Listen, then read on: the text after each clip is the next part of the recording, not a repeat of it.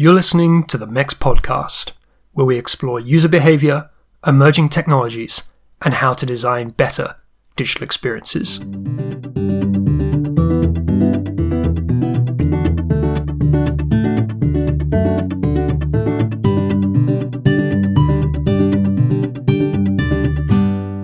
So we have to, to, to create something that allows us to proactively assess our life. In three uh, sensor generation, we will be at fidelity where, where we can actually predict proactively things like a heart attack. I'm Marek Pawłowski, founder of MEX, and that was Christian Lindholm, my guest on today's show.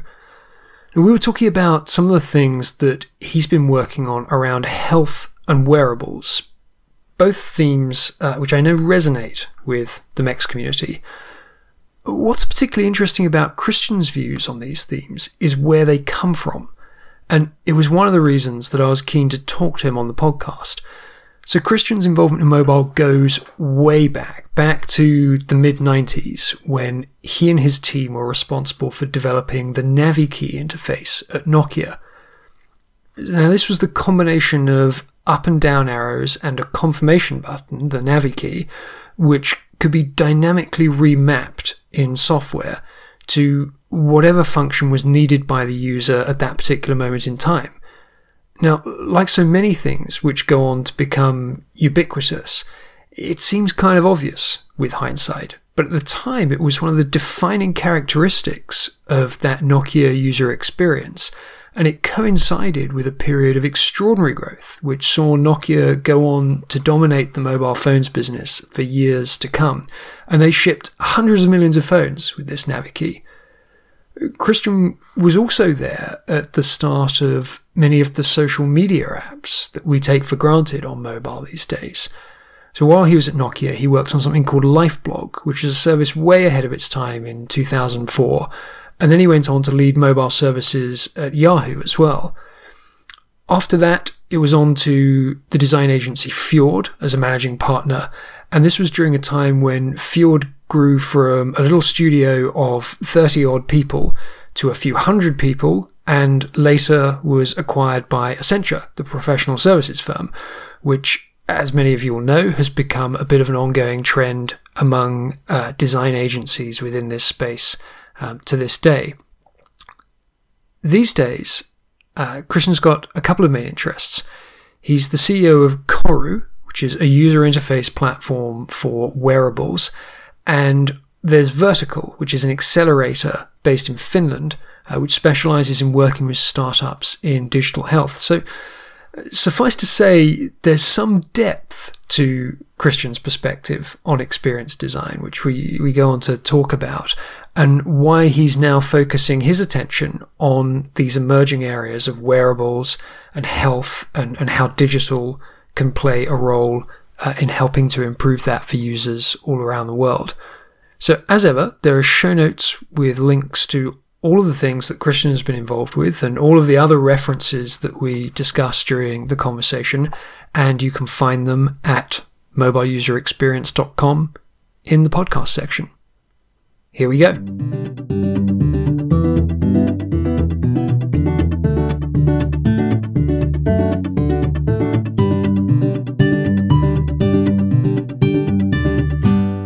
Christian, welcome to the podcast. Now, I'm at a bit of a loss as to where to start because without wanting to make you feel too old, you have a long, long history in this space, and there are many potential places I guess we could get started.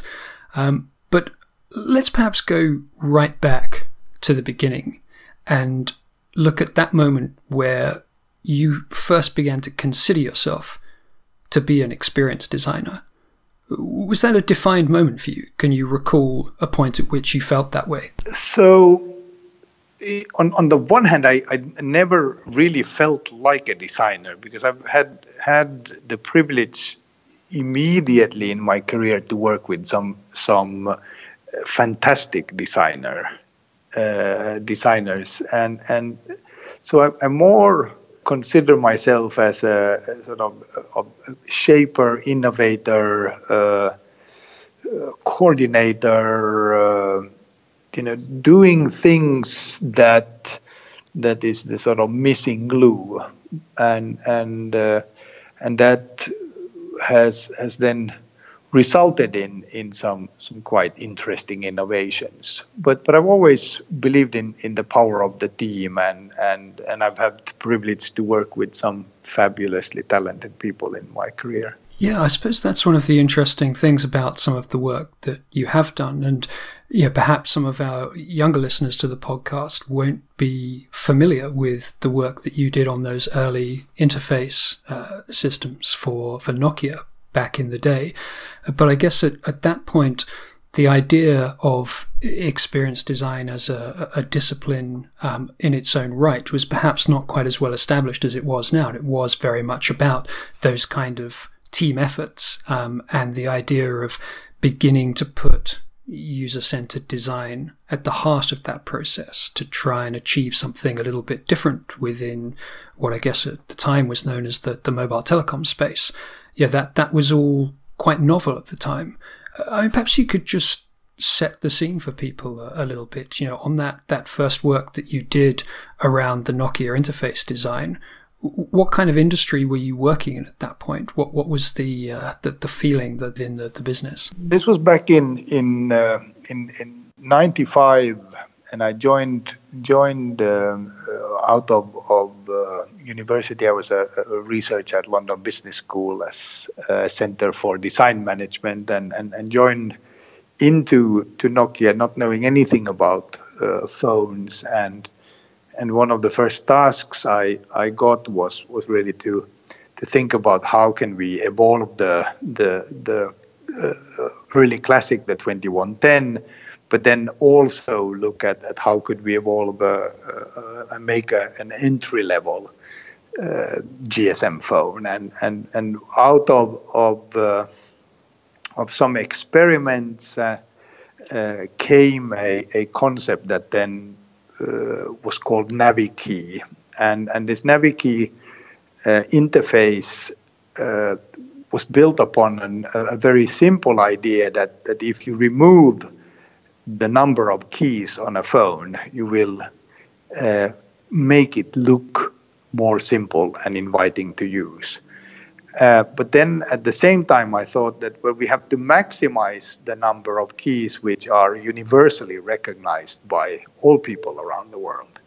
And, and so, so I assumed that most people knew knew what what arrows would do because they've had volume controls on remotes. Uh, I assume that people knew what what uh, a key with a C on it would do because people had used calculators.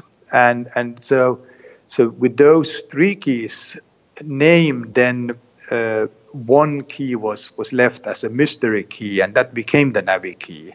And and what that did was what it changed context. So it, it was whatever the user needed it to be. And um, and and uh, people who we tested it on early on actually thought it was a smart key and it was intelligent and it could predict what we were do what I wanted to do as a user and and uh, and that system worked incredibly well it was very robust as the industry evolved to to be able to handle new features without introducing a lot of complexity. And it was so successful that somewhere around eight or nine percent of human population uh, learned to write text messages and call on that invention. So, going into that project, did you anticipate that it would have as significant an impact as it did. One couldn't imagine that. We, we didn't have any ideas that mobile phones would be so popular. It, it was probably 97, 98 when we actually thought that now, now this idea of, of having a mobile phone is really going to be a, a, a, a really uh, sort of omnipresent object in people's lives. So at that time, it, it, it was was still uh, a very sort of humble, earnest effort to to try to make uh, telephony accessible and simple. And it, it was simple. I, I, I we had a prototype. I tested it myself with with I think remember 15 users, and and the only one who didn't really get it was uh, was my my at that time mother-in-law, who was a you know a, a well-educated lawyer, but she just didn't understand how to use it. And it was interesting that that uh, almost a third of the users made error calls. So so you know telephone was used and the, the, primary purpose is to make a phone call and, and they immediately made an error with it. But it was interesting that they realized their error and and then they didn't repeat it. And and and that somehow taught the users uh, the system. So we could never out design that that initially error call and and uh, uh, but but with a little error you know trial and error users learned it and, and, and, and loved it. So at that time, I mean, how much of a formalized process was there around that user centered approach? I mean, you say that you tested it out with 15 trial users, which these days within many big companies within the consumer electronics course would be, you know, par for the course or actually a pretty small scale study. But um, yeah, I remember back to that time within the industry and just how new some of these concepts around involving users and getting them to be part of the design process were for a business that was still very much dominated by an engineering and a technology centric culture. So, was that something which was um, new to the work that, that you were doing, or were you able to build on some existing approaches like that w- within Nokia? Uh, yes, absolutely. So, so we, we were quite far already at that time. So, so already I think two or three years before I joined, we had done usability tests for, for what became the 2110 in, in the US and, and Japan. And, and, and, uh, and this was, I think, almost before uh, or around the time that, that Jakob Nielsen used, wrote his usability engineering book. So, so at that time, you know, we were already practicing that type of, of, of activity and it became, you know, a standard practice. And, and and uh, and of course our uh, usability engineers and scientists also tested the concept. It wasn't just me, but I wanted to have my hands dirty and I tested it myself with selected users that I knew had never made a phone call before on a mobile phone. And and so so we were you know very diligent and, and very passionate about you know the authenticity. And, and and of course when I had tested it myself on users I could be very convincing to the management that I you know I said that well I think this concept works. I've tested it. So it, it was you know in that way science based and then the engineers brought their own reports and and and uh, and and the, the psychologists brought their reports to to to back it up with with more figures. Well and I guess the the proof was in the pudding with that because that interface, I suppose, arrived uh, at the start of what ended up being a really quite rapid um, period of growth for Nokia to a point where, as is difficult to believe these days, given what has, has happened since, they really were the dominant force within the, the mobile telecoms area and within the emerging area of, of smartphones as well.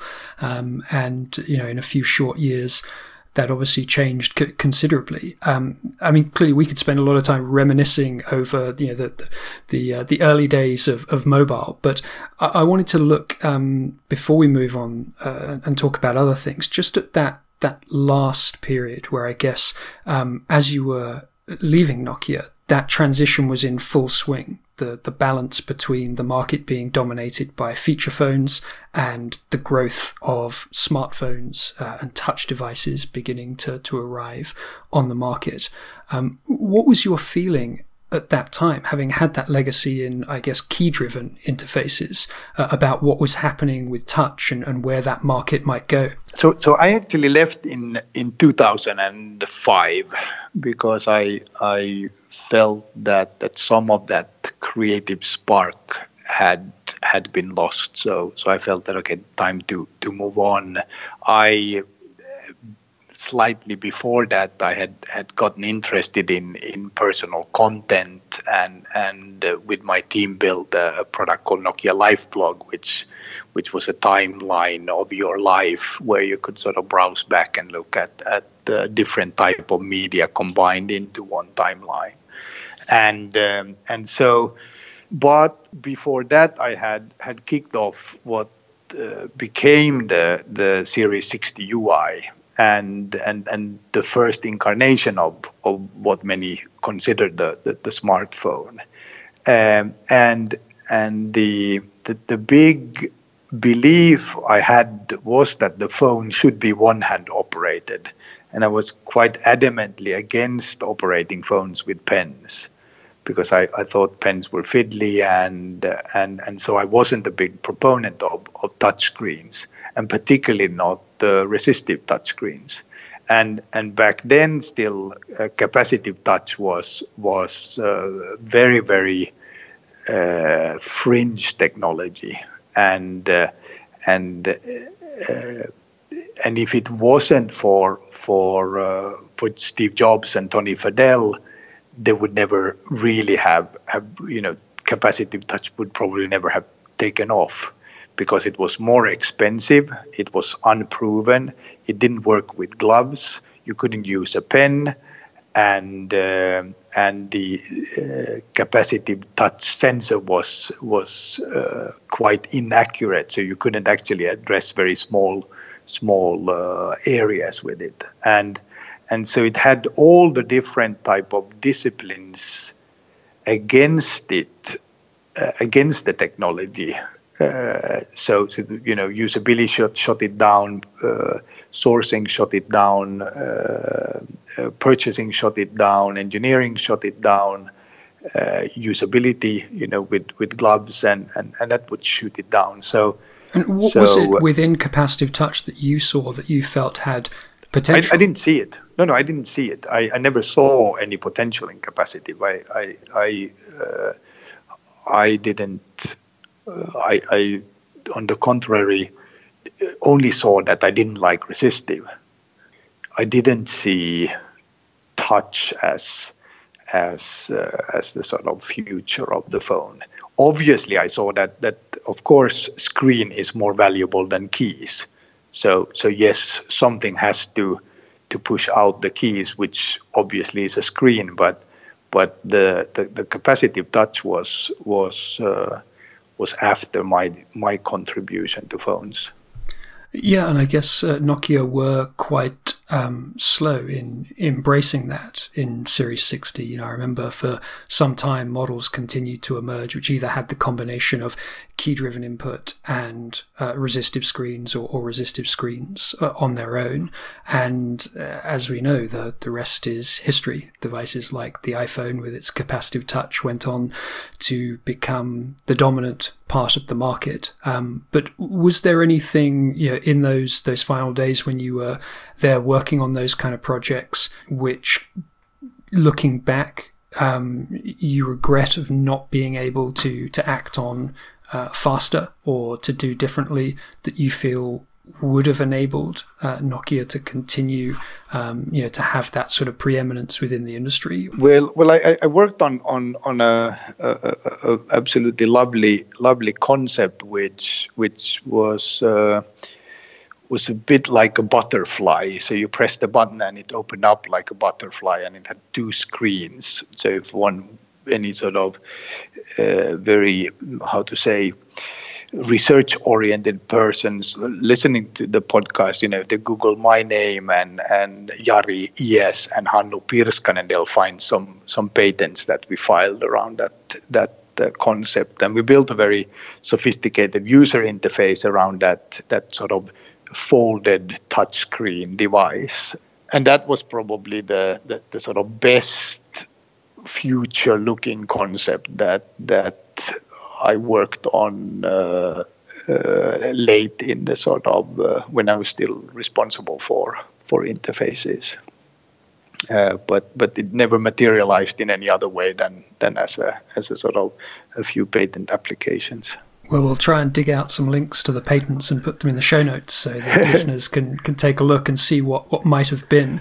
Um, but but as you say, you also had that interest in the idea of, of life logging and uh, that kind of the emerging area of, of personal content. Uh, and then it was on to Yahoo for a time. Um, where I'm, I'm, guessing you were able to build a little on those interests. So, so yes, I, I, I joined joined Yahoo because it, it, it was really had a, a, a big progressive, very talented team of, of, of, mobile guys. So, so in, in the sort of 2005, it, it had the, the biggest and the best team in in the, the sort of internet industry in mobile.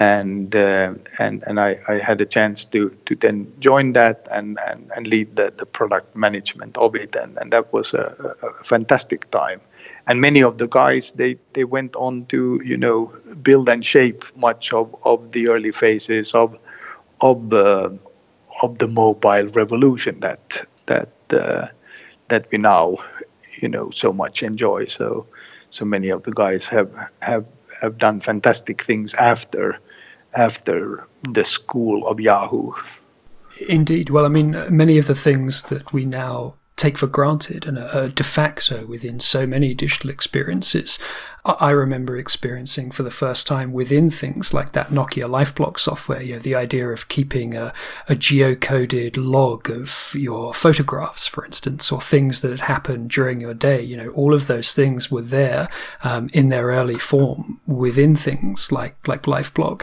um, and and some of those Yahoo products. And you know, looking back now, I, th- I guess we take for granted that these things have always been there, but there was a point when they weren't there and they emerged and were novel at the time. And it was an exciting time to be, be in the space. Yes, it, it, it, it was, was, was fantastic. And, and then and switching over to the sort of consulting role and, and, and then helping to uh, you know work with clients like like Skype and and and mobilizing them and and and so this was the time at uh, Fjord was it yes and and uh, and really we I had worked with, with the, the Fjord team as, as being their biggest client, and, and then then the, the founders brought me on board, and, and, and we, we set this mission to, to really build this iconic design agency, and, and, and now under the, the, the stewardship of, of Accenture, you know, it's 900 designer and it is the world's largest service design firm and, and it's retained the name, it's retained much of, of the culture and, and, uh, and, uh, and it is, it is one of these sort of definitive places where a designer should, wor- should work at some point in, in their, their uh, career because they're doing – you know been doing from the beginning you know state of the art work. You know the, the fjord team worked on the life blog and and uh, and, and and many other of, of these type of, of pioneering pioneering services. What's your feeling about agencies that are in the position that perhaps Fjord was when you first joined? Because when you, I remember when you came on board with Fjord, it was still a relatively small agency. And while you were there, it went through a period of pretty substantial growth and, and ultimately was acquired by Accenture. And as you say, has, has gone on and continued to grow. But yeah, we're at this point now within the area of experience design where there are numerous agencies which are being acquired by professional services firms in the way that Accenture acquired Fjord. What is your feeling about the future for independent agencies uh, and the future of that sort of relationship between independent agencies and the larger professional services firms? So, so I think that, the, that there's always a a next big chain, and, and I'm actually trying to solve that problem now in in in in one of my new new businesses, which is called Vertical, uh, which is a health accelerator, and and we uh, we exist there to to be a a matchmaker between uh, corporates and startups. And and the dilemma that, that the agencies have is that that yes they can come up with fantastic ideas, but, but in the end ideas are cheap without the capacity to implement them. And and and the way you then get, get implementation effort is is then to go to these professional services firms. But they are also broken in the way that, that you don't get the people. And and and in the end nothing gets built you know in, in short time and, and you just simply have to iterate and refine your uh, your product because uh, first it's an idea then it's a, a an MVP and then it's a, it's a product and then it needs to be a better product. And then once you've done it, a better product a few times then it actually might be a successful product. And and um, and so you have to have the people. And and so our my new hypothesis is, is, is really that that if we can create a, a mechanism that that allows for for uh, commercially smart uh, matchmaking between corporates and and uh, startups and startups essentially are are uh, are manifestations of good ideas because it's ideas that people actually are passionate about. So, so they cannot be bad ideas because the team is at least passionate about them. And then uh, better ideas uh, have been vetted and, and, and somehow financed. And then the, the, the best ideas, I think, are the ideas where where they um, where they get customers. Uh, now, corporates and are are not good at buying from from uh, from startups. They're you know worried about the quality. They're worried about liability. They're worried about all kinds of things, and and so so what we are are conceiving is this type of, of concept of agile purchasing where you actually buy in small sprints and uh, and instead of of uh, of committing for for uh, for a lot for a long time, you, you, you buy in small increments. And as, as trust gets gets uh, built, uh, more more commitment in terms of finance can be made. And coupling that with with a pool of of uh, of freelancers and individual contributors. So the other big trend is is that that the the world uh, has seen an enormous growth of individual contributors, but but their challenge is always where to find customers. So then, as as, as if if vertical can act as as a a, a, matchmaker here, and we have some 150 50 uh, mentors that uh, help the startups and and then once there is business can then act as as consultants and, and added brains and hands in uh, in realizing those.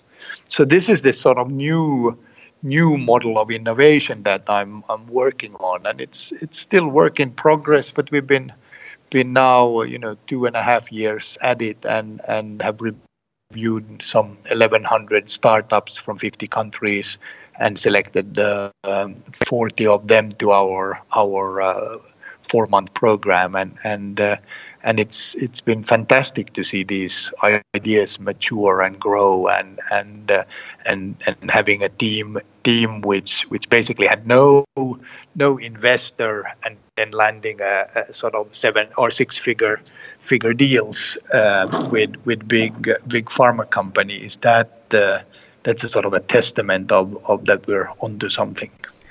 When do you think those relationships, as you're describing them, between startups and corporates are at their healthiest? Um, because, as you say, that there's interest on, on both sides. You can address certain needs, you know, from both sides of that equation. Um, but as you sort of extrapolate that out into the future, you know, where do you think it it leads? Is it something which ultimately is about sort of building a gradual path to acquisition for those startups, finding them the right corporate partner to, to buy them out for the long term? Is it about you know, continuing a series of expanding partnerships between one startup and maybe a number of corporates that can help them get their, their product to market? You know, when do you think those relationships really thrive? Well, well, the, the, the good news is, is I have also empirical experience of that myself so so uh, my my biggest effort and, and where I'm spending most time is is a business called Koru K O R U, and um, and one can find that at korulab.com. Uh, and that's a, uh, a wearable uh, platform. So, so my my co-founder um, uh, created an incredibly small UI graphics engine that uh, is is totally unique in the marketplace. That it's the only declarative UI engine that can run on a on a Cortex M4, which means that you can separate the the UI uh, creation completely from the logic creation or the business logic, which means that designers can then actually build the real interface. They don't build demos or simulations, but they build the real thing, and um, and and then they can run that on target hardware, and and that allows them then to to to do many many more cycles of their interface than has been traditionally possible when when you uh, when you make a, a product with, with C or C++. And is this something where the, the partnerships you have had um, have helped you to, to achieve that? Management, when they create a product, you know, the management will uh, will either tell the designers to come up with something amazing, or the designers have take initiative and, and come up with something amazing. They show it and and and uh, sell it pitch it to management and they get all excited and it gets demonstrated in PowerPoints or some Flash demos or sketch demos or Flinto demos. Uh, and uh, and then the management gives gives the engineers a, a, a, you know profitability target and a business case and uh, and that then boils down into a BOM uh, so the bill of material and and these are inherently in conflict and to solve the conflict, you need something like product management. And uh, and if uh, product management isn't good at their, their job, you know, then either the, the product is lackluster, you know, or it's too expensive, or or or you know, worst case both. And and so uh, so our platform goes and and and can help solve this uh, equation. And and and then by having selected the focus of wearables i almost feel like i'm sort of back at the start of my career uh, making and and and helping to build small interfaces but because that was what phones were all about in the beginning.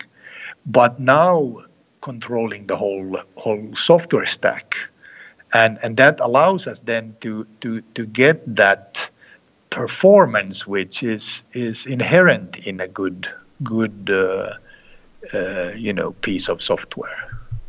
And within wearables, because th- this is an area which fascinates me as well, and we've we've talked about it in a few previous episodes of, of the podcast. Where do you think the big untapped opportunity. Is is there a convergence here in your mind between the things that you're doing in that space of of health and wearables? Do you see that as being the big area of, of shared opportunity or are there other spaces which you think might be interesting for wearable devices too? So well i have i have two two answers. Uh, the, the first answer is is in something i call aspirational electronics. So aspirational electronics is what fashion is is so. Fashion is is by nature aspirational. So so you you you uh, you, you pump up the price with uh, emotion and feeling, and uh, and I think that can happen to to electronics, um, provided that the masters of it, namely the brands, get to play uh, with the tools that they're familiar with which is not technology uh, and software, etc. So we have to lower the barrier of entry for for uh, for brands to to engage, and and we did that on a very very fundamental level by calling the company Koru, which means jewelry in Finnish. You know, so so we we cannot stand behind you know we, we can't hide behind our brand because if if you know we say that that our company means jewelry in Finnish, then it has to be beautiful. Our software has to be beautiful. We have to empower beautiful products. Then the second thing is is that uh, once the once the computer uh, is in contact with the human skin, then uh, we open up for all kinds of new use cases, and and that's where where my interest for mHealth uh, started back in in 2012, and uh, and and now having reviewed and looked and worked with with uh, all kinds of, of players in that space, I'm I'm ever more convinced that that mHealth uh, will be this this uh, uh, Western's world, Uh, you know, equivalent of of what the uh, uh acupuncture and, and acupressure, uh, you know, has been to, to the Asian culture for for you know five millennia. So we have to, to, to create something that allows us to proactively assess our life. In three uh, sensor generations, and, and each generation is sort of 18 to, to 20 months, we will be at fidelity where, where we can actually predict proactively and things like a heart attack. So, do you see anyone out there in the market at the moment who you think has arrived at the right sort of combination of form factor and experience design to be able to tap into that opportunity. Because while we've had smartwatches for a while, it, it feels like you know they haven't quite fulfilled their their you know exponential growth potential um, in a way which assures us they're going to be here for, for a long time to stay. You know, what could come next? I think that the, the wrist per se is a great real estate for for um, for short, simple interactions so I don't think that will go away. But but once we have sensors where where uh, where somebody with with uh, cardio problems, with uh, diabetes, uh, with uh, epilepsy, or if these people uh, or people who are, are sort of generally interested in their health can have an effortless way to to to track there um, uh, and, and, and proactively, you know, notify them of, of anomalies. So I, I often think of it a little bit like the integration of the GPS into mobile phone.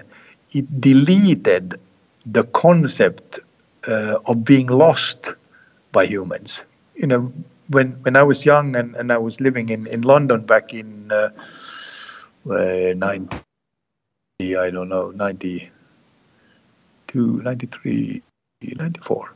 94, let's say, something like that. Uh, and I was using an, an uh, Apple Newton with uh, with the Time Out guide, and, and that had a map, and, and then you sort of could navigate around London with that, and then you sort of like, okay, take a left on that street, and then walk, you know, until you get to this corner, and then uh, so so that was a sort of marvelous feeling of of, of not being lost and and it took you know 20 years for that to become uh, uh, an, an, an of course obvious thing that of course you know you can look where you are on on uh, on your phone and, and, and never be lost.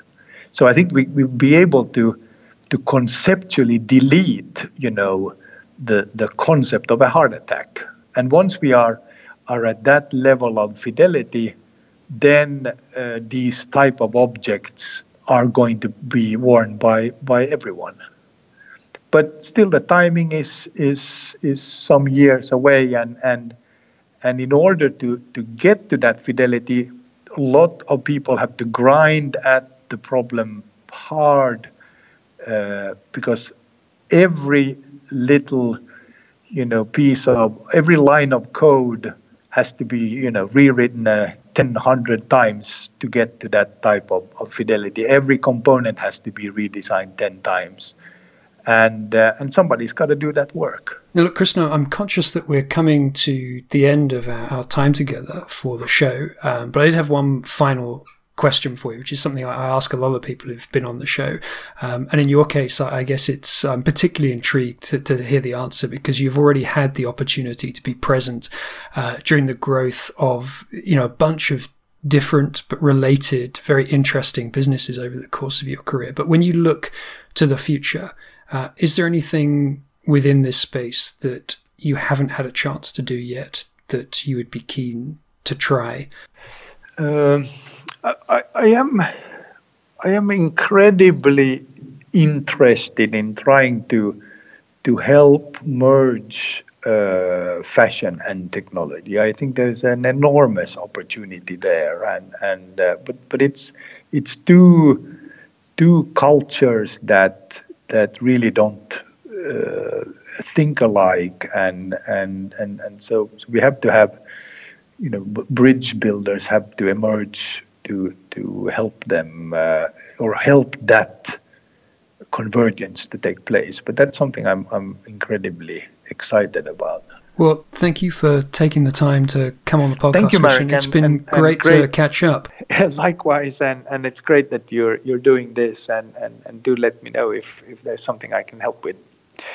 And thank you very much for, for the audience also to to tune in to, to this podcast and listen listen to us. Thanks, Christian.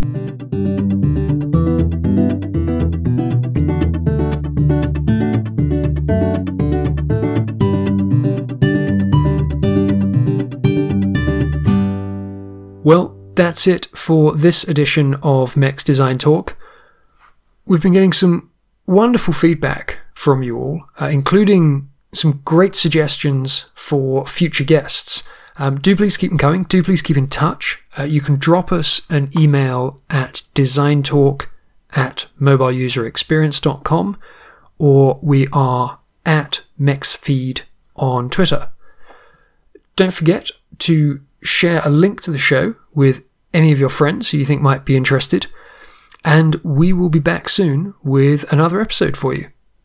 Thanks for listening. Goodbye.